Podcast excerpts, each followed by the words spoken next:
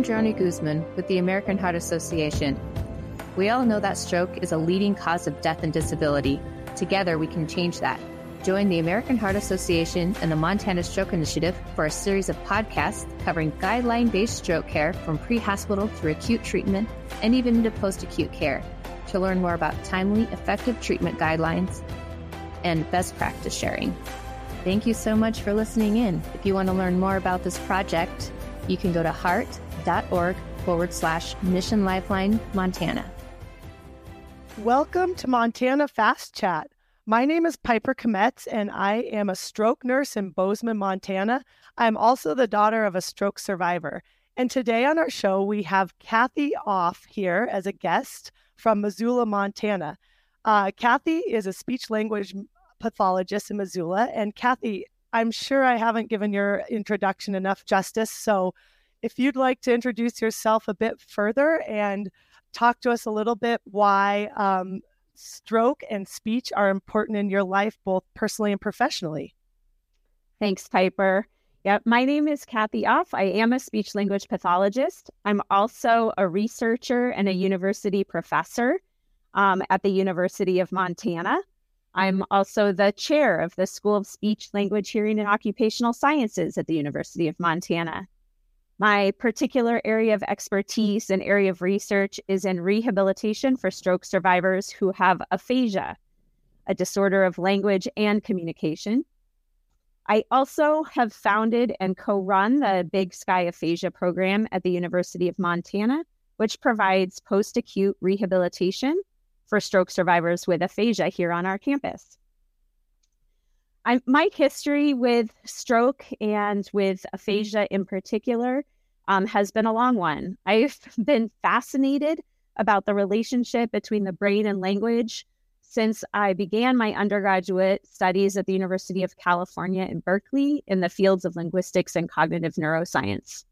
Um, my passion for stroke and language um, recovery kind of happened from uh, one moment when I had a professor who was teaching a neurobiology course. He had a five gallon bucket with a fixed or preserved brain that he had plopped onto the podium. It was dripping wet and squishy and made a fabulous noise when he plopped it up onto that podium. Um, and I was just hooked. I was totally fascinated with how the brain works and um, our potential to have influence over it, um, whether we're talking about learning or rehabilitation. Professionally, I've spent the last 20 years of my career providing services um, and advancing the research for stroke survivors who have aphasia. I've said this word aphasia a few times, and um, I thought it would be probably a great idea for me to explain what I mean by that. It's a disorder that's caused by damage to the language dominant he- hemisphere of the brain, which is usually the left hemisphere. Um, it impairs speaking, reading, writing, and understanding others speak um, or auditory comprehension. And it can range in severity and the way it presents across each and every stroke survivor. Um, I've never seen two cases of aphasia that are exactly the same. Thank you so much for your introduction. I knew I didn't give you justice in your introduction. And just like I didn't give you uh, justice in the introduction, I also, I have to admit that I've been a nurse for, I guess, 12 years now. And I started in the ICU where my vision of um, speech therapy was that the speech therapist would come in, perform a swallow screen, and then recommend a diet. Um, and so that was also not giving speech language pathology enough justice in the understanding of the depth of the issues that you address and work with patients on. Um, in in having my dad be a stroke patient for three years, I've really noticed that uh, our language as a family surrounding him has vastly changed, and it's sort of changed for the worse. Like I've realized that as his disability increases, we start to exclude him from our conversations and we exclude him from simple things like I'll tell my daughter, um, we're going to grandma's house. I forget to say it's grandma and grandpa's house, even though he very much still lives. So I've been thinking a lot from my nursing and my daughter perspective um, about speech, language, conversation and how we can monitor ourselves with this. Um, you know, conversation is like breathing, it's something that we do on a daily basis without even thinking about it, right? Yeah. So I'm just kind of uh, curious to ask you how how you coach patients and specifically stroke and aphasia patients and i know every stroke is completely um, different and different from another stroke so i'm kind of just uh, asking you to speak broadly about how you coach stroke and aphasia patients um, to reclaim their functionality their identity their relationships um, post stroke and and knowing this from my perspective that also is going to include coaching their caregivers or their family. So I'm kind of curious how you you approach this. And that's a real broad question. Yeah, thanks, Piper. Um, it it is it's a lot, right? Thinking about conversation is thinking a little bit about who we are. So, um, big picture, speech language pathologists, we treat from birth to end of life across a variety of settings, right? Educational, hospital based, private practice, all sorts of settings.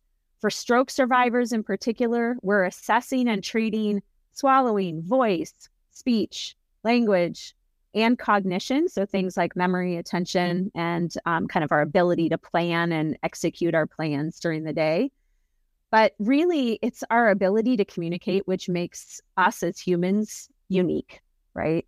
Speaking is one of our most complex cognitive, linguistic, and motor skills that we do. And we do it without thinking. We're we're we've been doing it since we were born. And for most of us we don't have to put a lot of effort into it. We kind of let our thoughts go and open our mouth and let it all come out. Um, but once you've had a stroke that's not the same situation. It's not as easy to formulate your thoughts into language um, and then to make your um, motor system follow through with the plans to say the words that you want to say or the sentences you want to say or the big thoughts that you want to say.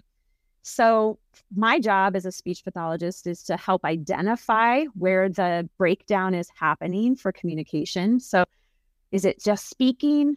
Is it speaking and reading? Is it speaking, reading, writing, right? Um, and how are the um, the ways that these different impairments of language present? Um, how do we how do we see how they're impacting daily life, right? So if I'm having trouble writing in addition to speaking, my texting is not going to be good. My ability to send a quick email isn't going to be great. Maybe I can't leave a voicemail um, to my family, right? So all of my communication is very effortful and may have strengths and weaknesses in different areas, but is um, very challenging for me to do my my everyday things that I do to maintain things like relationships, my own identity as a human and as a conversation partner, as a mom, as a researcher, right? All of those things. Um, so we help them as speech language pathologists to navigate these communication challenges. And one of those things that we focus on, like you said, Piper, is this active conversation. Um, conversation can be defined very simply as the talk between two or more people in which thoughts, feelings, and ideas are expressed questions are asked and answered, or news and information is exchanged. So many of the things that we think about conversation from um, kind of a very initial standpoint is that it's this exchange of information. However, it's also the heart of who we are. We use conversation to maintain our social relationships, to create social closeness. So, this is that idea of excluding or including our family members in everyday conversation, we use it to negotiate our sense of self, who we are. We think out loud and talk to our friends and family about who we are, what we want, what our goals are. We use it to help to manage our health, our own personal mental health. And we obviously use it to participate in everyday situations. For those who've lost the ease to have conversation and to communicate, we see lots of social social isolation, a lot of depression, and um, a very big reduction in quality of life. So we see this um, idea of learned helplessness quite a bit from stroke survivors with aphasia because they're no longer able to easily communicate their thoughts and intents. And so they start to pull away and rely on others to do the communicating for them. We don't want that as speech language pathologists to be the case. We want everyone to have autonomy and independence and be able to be making their own decisions because aphasia is not a loss of cognition or intellect. It's just the um, reduced ability to communicate. Um, so yeah, I, if you have, I was going to kind of move into talking about conversational coaching specifically, but what questions might you have, Piper? Well, I think that is huge. It's really interesting to think about something that we do on a daily basis and don't even think about, and then having to break that back down. It's almost like learning to walk again, right? Um, but I just think that that's something that we don't think about as much in post acute care and stroke is that that ability to communicate is your identity. It is part of reclaiming um, a meaningful life and existence post stroke. I am a little bit curious about this learned helplessness. Um, it it seems like that can happen really easily in my experience, and so I'm curious about what point in the game. Obviously, early rehab is best. But what point in the game are you coming into these um, stroke patients and their caregivers' lives? Um, because I'm thinking that, you know, if you can have early interaction with these people, then you might be able to avoid this learned help helplessness. Um, but are you seeing these patients at every stage of the game? So you have different um, barriers to breaking down this um, the bad habits that they've learned.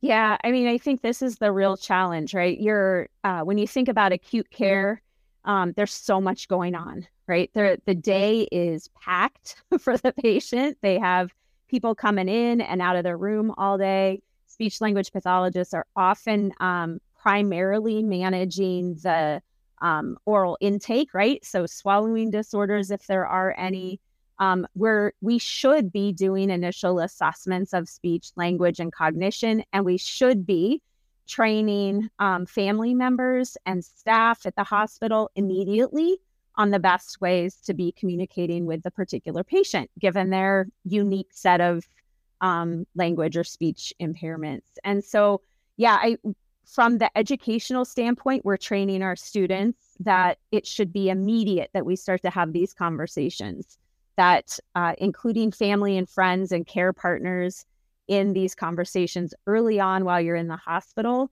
to train basic uh, we, we call this communication partner training. And um, we should be doing this from the very beginning. And i think that's a relatively new um, perspective uh, new meaning maybe 10 years or so um, and it's still not regularly happening in acute care um, but we need to be doing this communication partner training where we make sure that the people who are uh, really involved in the patient's life feel comfortable. We know that friends drop off. We know that people stop coming around because they don't know what to do. They don't know how to communicate. They feel insecure and nervous about doing something wrong. Um, they they want to be helpful and they don't know how. And so, really, it is our job as as um, speech pathologists to work with a interdisciplinary care team from the beginning to help this training um, and to start creating the situation where everybody that's surrounding the um, person with aphasia is assuming that that person with aphasia is competent right so learned helplessness comes from this feeling that you're not competent anymore mm-hmm. and just because you can't communicate your thoughts and feelings and opinions and directives doesn't mean that you're not there and that you're not competent. And I think the one of the things we talk about when we're teaching communication partner training is that the very first step is to assume competence. So I'm going to assume you are the same person you were before and that you're struggling to understand language or be able to communicate that language via writing or speaking. Interesting. Um, I like that assumed competence. I think that that is something that does get lost pretty quickly um, in my experience. So, how can you talk a little bit about how you start to coach conversation? Yep. Yeah, uh, it is. It's interesting because most people don't think about conversation as being the um, most important part about communication, right? You people think about what sometimes is called functional communication, which is expressing basic needs and wants. And it turns out as humans, we're pretty good at getting those across. Like we can gesture or point or whatever to get our basic needs across. Um, that is not where the focus should be. It should be in, in communicating what's on the inside, you know, what you're thinking, what your thoughts are, how you're feeling. So, some of the things we do is we sit down and we talk with both um, either care partners or the person and or the person with aphasia to teach both verbal and nonverbal communication strategies right? So we want we want to help the care partners understand that they're going to have two roles now right? One role is to be themselves as a care partner um, and the other part is a little bit of a um, translator interpreter right they have to start to think about carefully changing their own speaking and listening behaviors to be good communication partners. And this is hard. We've been doing conversation our whole lives and we don't think about it. And now you have to step back and say, oh, wait, I was talking really fast. I wasn't listening as carefully as I should have because I I'm going to read your mind. I know you so well, right? Um, and those are those are normal behaviors and we just have to start to bring them under control. And so those are the conversations we have with families and then we practice. So we practice strategies. Some things we think about are very simple, slowing down the rate of the conversation, being okay, actually really okay with long quiet moments, right? This is so hard. Um, we don't like there to be quiet during conversation, and we have to start to learn to be comfortable with that. So, teaching both the care partners and the person with aphasia who's in the moment struggling to come up with what they want to say, the patience to let that happen. Um, and there is a lot of self monitoring that's going on. And so when we're training, we're we're letting these patient family dyads or triads, however many people are involved, practice the conversation while we're there so that we can guide the use of strategies. So we might be using things like using a whiteboard with writing keywords to help understanding. We might be encouraging the patient to use writing um, as an alternative communication strategy. Um, those are a couple of the kind of the, the simple things. Some of the bigger things are helping the care partner to know that like their job is to help the other person have a turn in the conversation, not to speak for them. And that's so hard. that's really hard. I can understand that. That's so hard. So, you know, what do we do to help the other person have the opportunity to communicate via writing, via speaking? Maybe there's a smartphone feature that is is really helpful for a particular patient like a text to speech there's all sorts of things we can do to kind of modify communication um, depending on the person's needs. And so we really just want things to slow down during conversation, stay um, stay on a topic and help the person with aphasia know that you're on a particular topic, right? Introduce that topic to them and just be accepting of however they want to communicate one of one of the biggest uh, tips we give family members and care partners is to not worry about the correctness of the speech production. So if you understand the message that the person said, be good with that. Don't worry if it was perfect, if it sounded great, maybe it would the speech was kind of distorted or slurry. That's not the important part for conversation. For conversation, we just want people to get their message across and if we understand that as a listener, that's where we should be like, great, I understand. Let's move the conversation forward. So I'm just curious about the nonverbal communication that you coach. Yeah. Tell us a little bit about that because in my head, I can't even begin to come up with um, ideas for that. And I've been living this for three years. So I'm curious to hear what you have to say.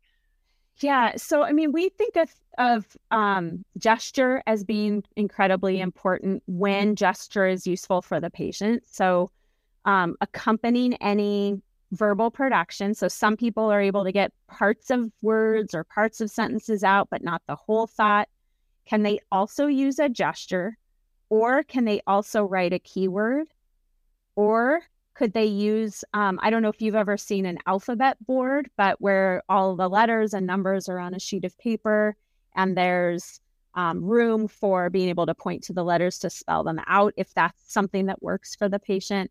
One of the things we use them i mean we live in a in a time where technology is absolutely phenomenal for nonverbal communication. So um, we use smartphones and tablets a lot, and we train our patients and care partners to help refer to um, internet searches for pictures, or we pre program phones and tablets with particular, like high frequency things that we know topics that are important for them to point to.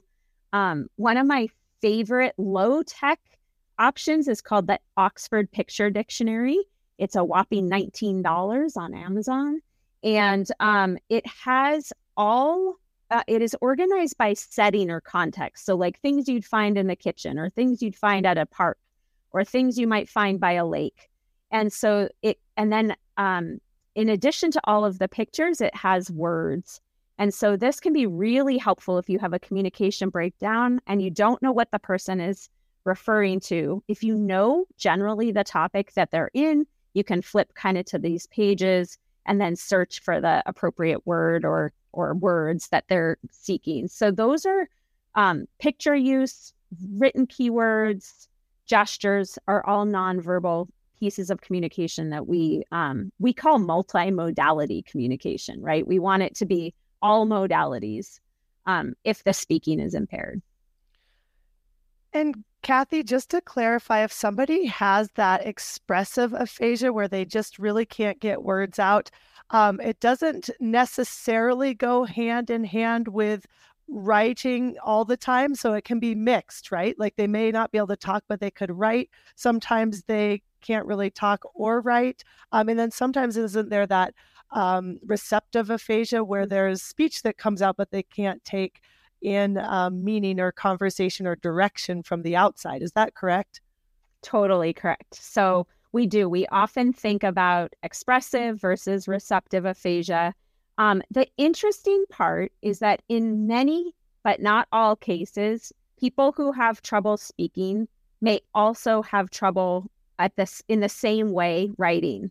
So sometimes they're able to write words more easily than they can say them, but sometimes it's just as much of a challenge.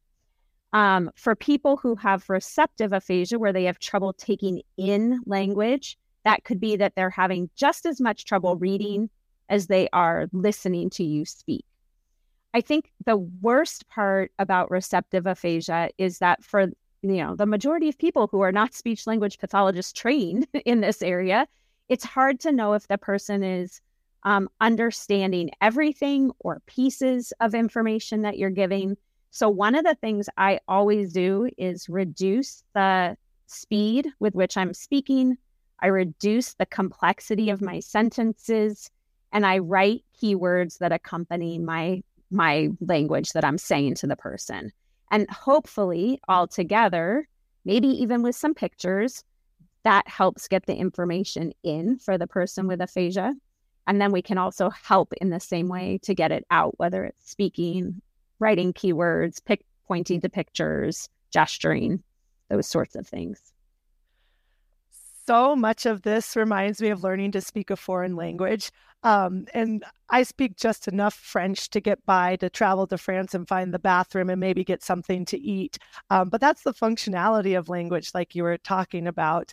And if I were to sit down at a dinner table conversation and want to share more of who I am or thoughts or ideas, um, that would be very frustrating for me. So this is sort of my analogy to what you're talking about. Is um, it almost would be good training for people who don't have aphasia but want to have a little bit of understanding of what it's like just to plop them down in a foreign country and have them try to communicate and see what that frustration is like. It might give a little bit of empathy then to being a caregiver or a guide to a person who does have um, aphasia.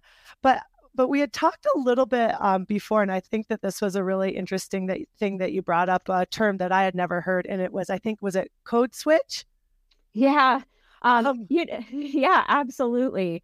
Um, so code switching is usually used as a term when Um, a person speaks multiple languages or multiple dialects of a language, right? And so in different contexts, you use language differently. We actually all do this all the time, right? I'm not going to use the same type of language with my students in a classroom um, or with the Queen of England than I would with my best friends, right? I switch. I use more colloquial language. I probably curse a little more.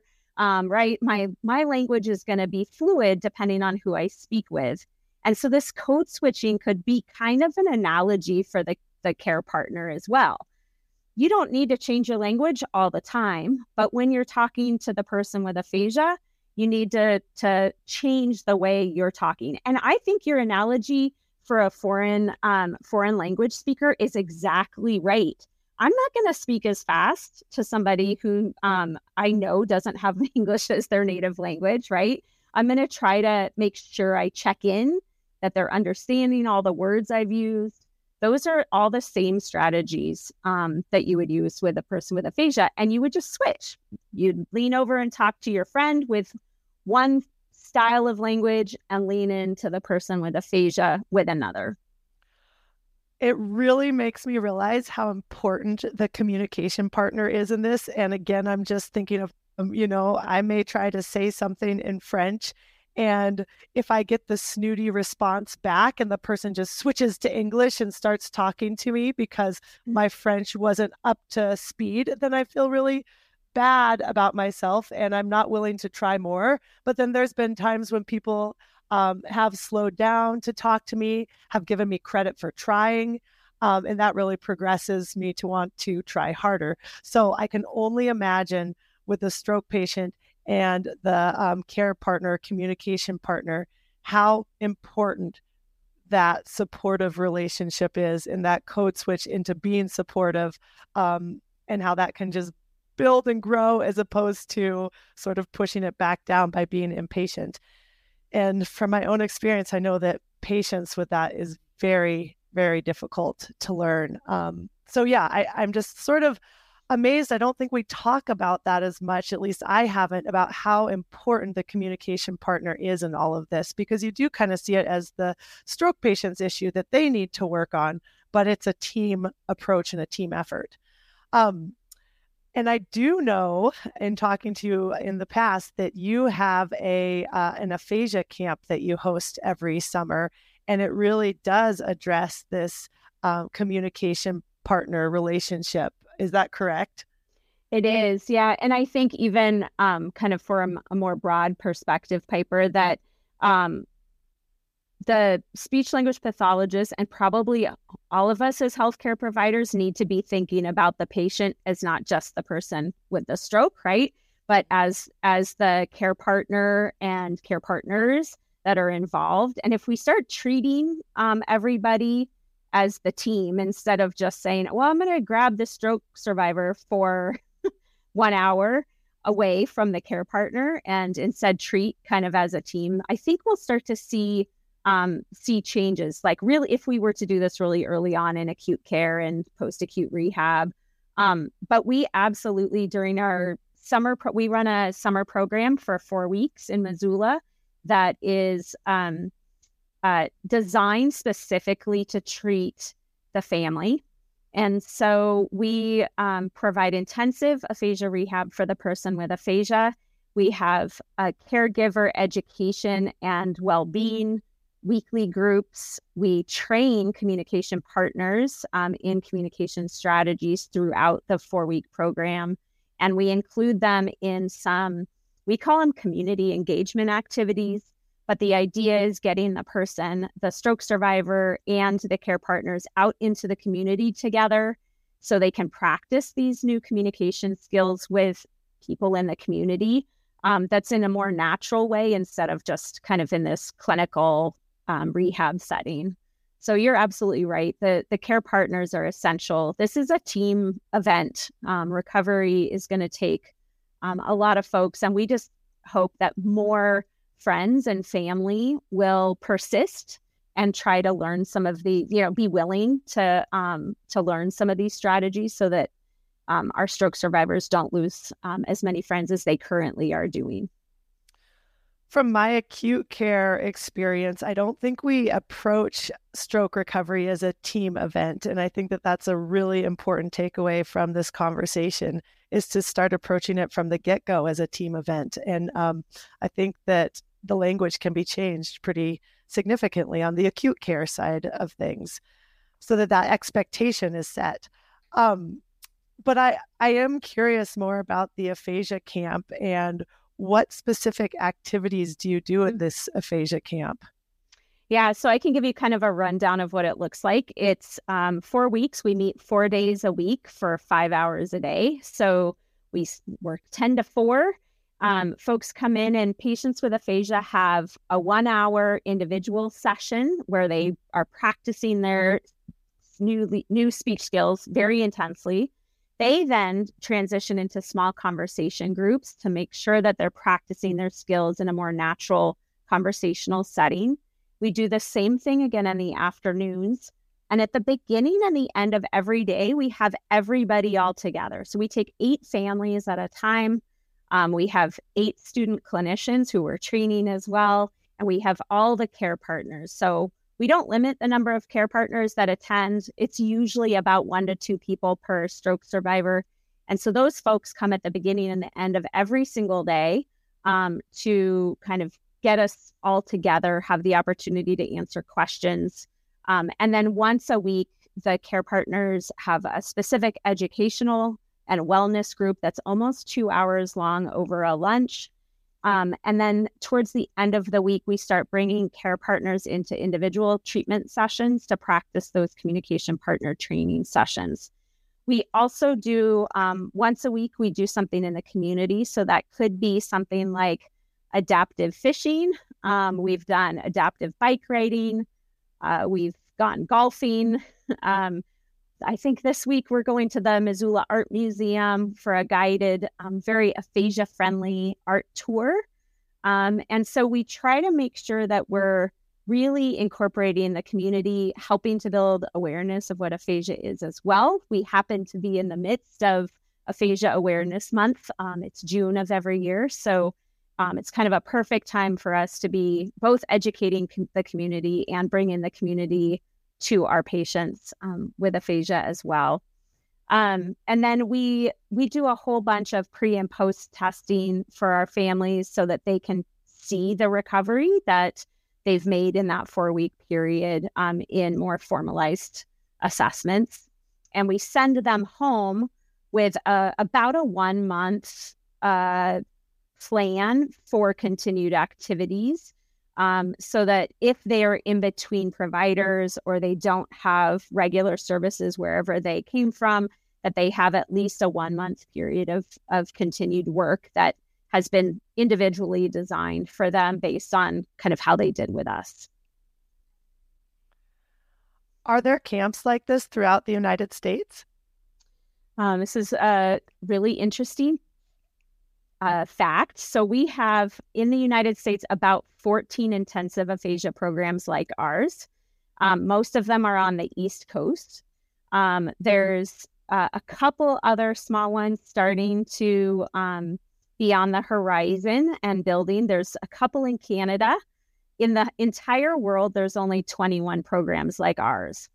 And so the re- yeah, the research is trying to catch to be fast enough to help the insurance system and the funding systems pay for these. Obviously, the cost can get pretty high if it's in a um, traditional setting. Um, we're lucky, we're at the university, so we're using student clinicians to help us keep costs down um, and try to make this as affordable for patients as possible. But obviously, it re- requires relocation as well, right? They're here for a month in Missoula, which um, at the moment, Missoula is a little on the pricey end. um, so we're we're working really hard with our community to find um, you know residential options that are that are not too exorbitant. So it is private pay. It is private pay. Um, we have a we have a handful of scholarships, so we try to make um, make as many people able to be here as possible. Um, but it it is fair. If you're thinking about kind of cost, it's fairly low cost compared to private um, hospitals and things like that because we're at a university. And do people repeat this camp or is this a one time deal?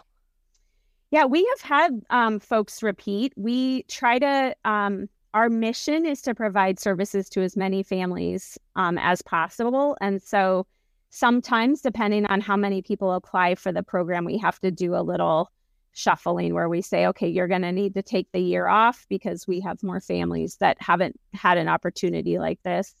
Um, we're really sensitive to where people are located. And so, for people who are more rurally located with less access to resources, we um, we certainly prioritize getting those folks in um, over some that may you know may be wanting to come from the East Coast but have other options available to them.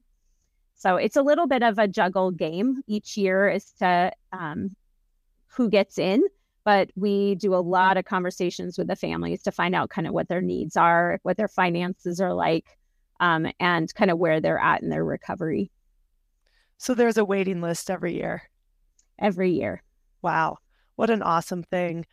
Um, thank you, Cathy, for sharing all of this and for all the work you do. It's so important. I think that it's amazing to me how much I learn on a daily, monthly, yearly basis about stroke. Working as a stroke professional, I thought I knew a lot about stroke. And then my dad had a stroke and it blew open a whole nother world. And I learned a lot about that. Um, and, you know, just going to the yearly stroke conferences in Montana and talking to other professionals and meeting other stroke survivors. It is just a giant conversation about post acute care and stroke and trying to reclaim identity, to reclaim enjoyment, and to reclaim a sense of a meaningful life post stroke, especially for people who do have significant disabilities that they are left with. Because as we know, many people who have strokes um, do recover and have a very good and functional recovery. But those that have deficits that are noticeable, um, so I think that this work that you're doing is so important and um, just kind of communicating with with the general public about the caregiver and the communication partner and also just awareness for the whole public that they can also kind of think about code switch perhaps when they are dealing with somebody who not just a stroke patient but somebody who has any sort of disability. Um, so I think it's really important and I love the ideas that you've brought up and it's sort of expanded my mind and my thinking for my own career and for my own personal journey with my my dad. We have a lot of work to do. It sounds like it within my family because um, we're loud, we're impatient, and we we talk over him. So I'm going to bring some of these um, conversational topics that we've discussed today into my own home environment, and I'll let you know how that goes. I know I'd be happy to help.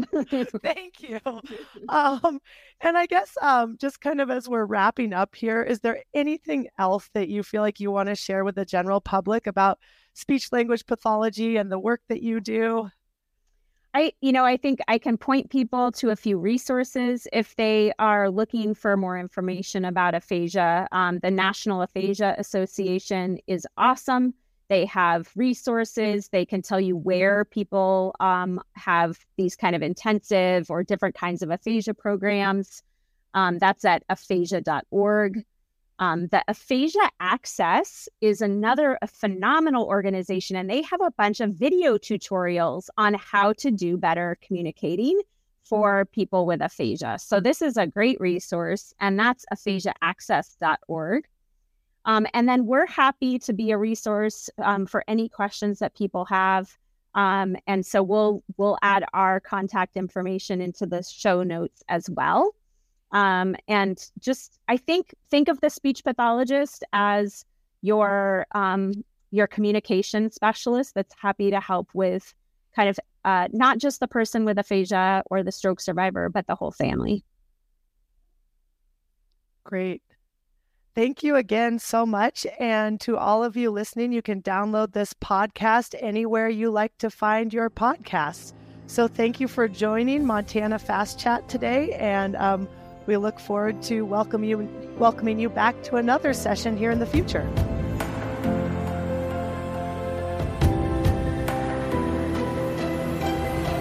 Thank you so much for listening in. If you want to learn more about this project, you can go to heart heart.org forward slash Mission Lifeline Montana. A Hurrdat Media Production.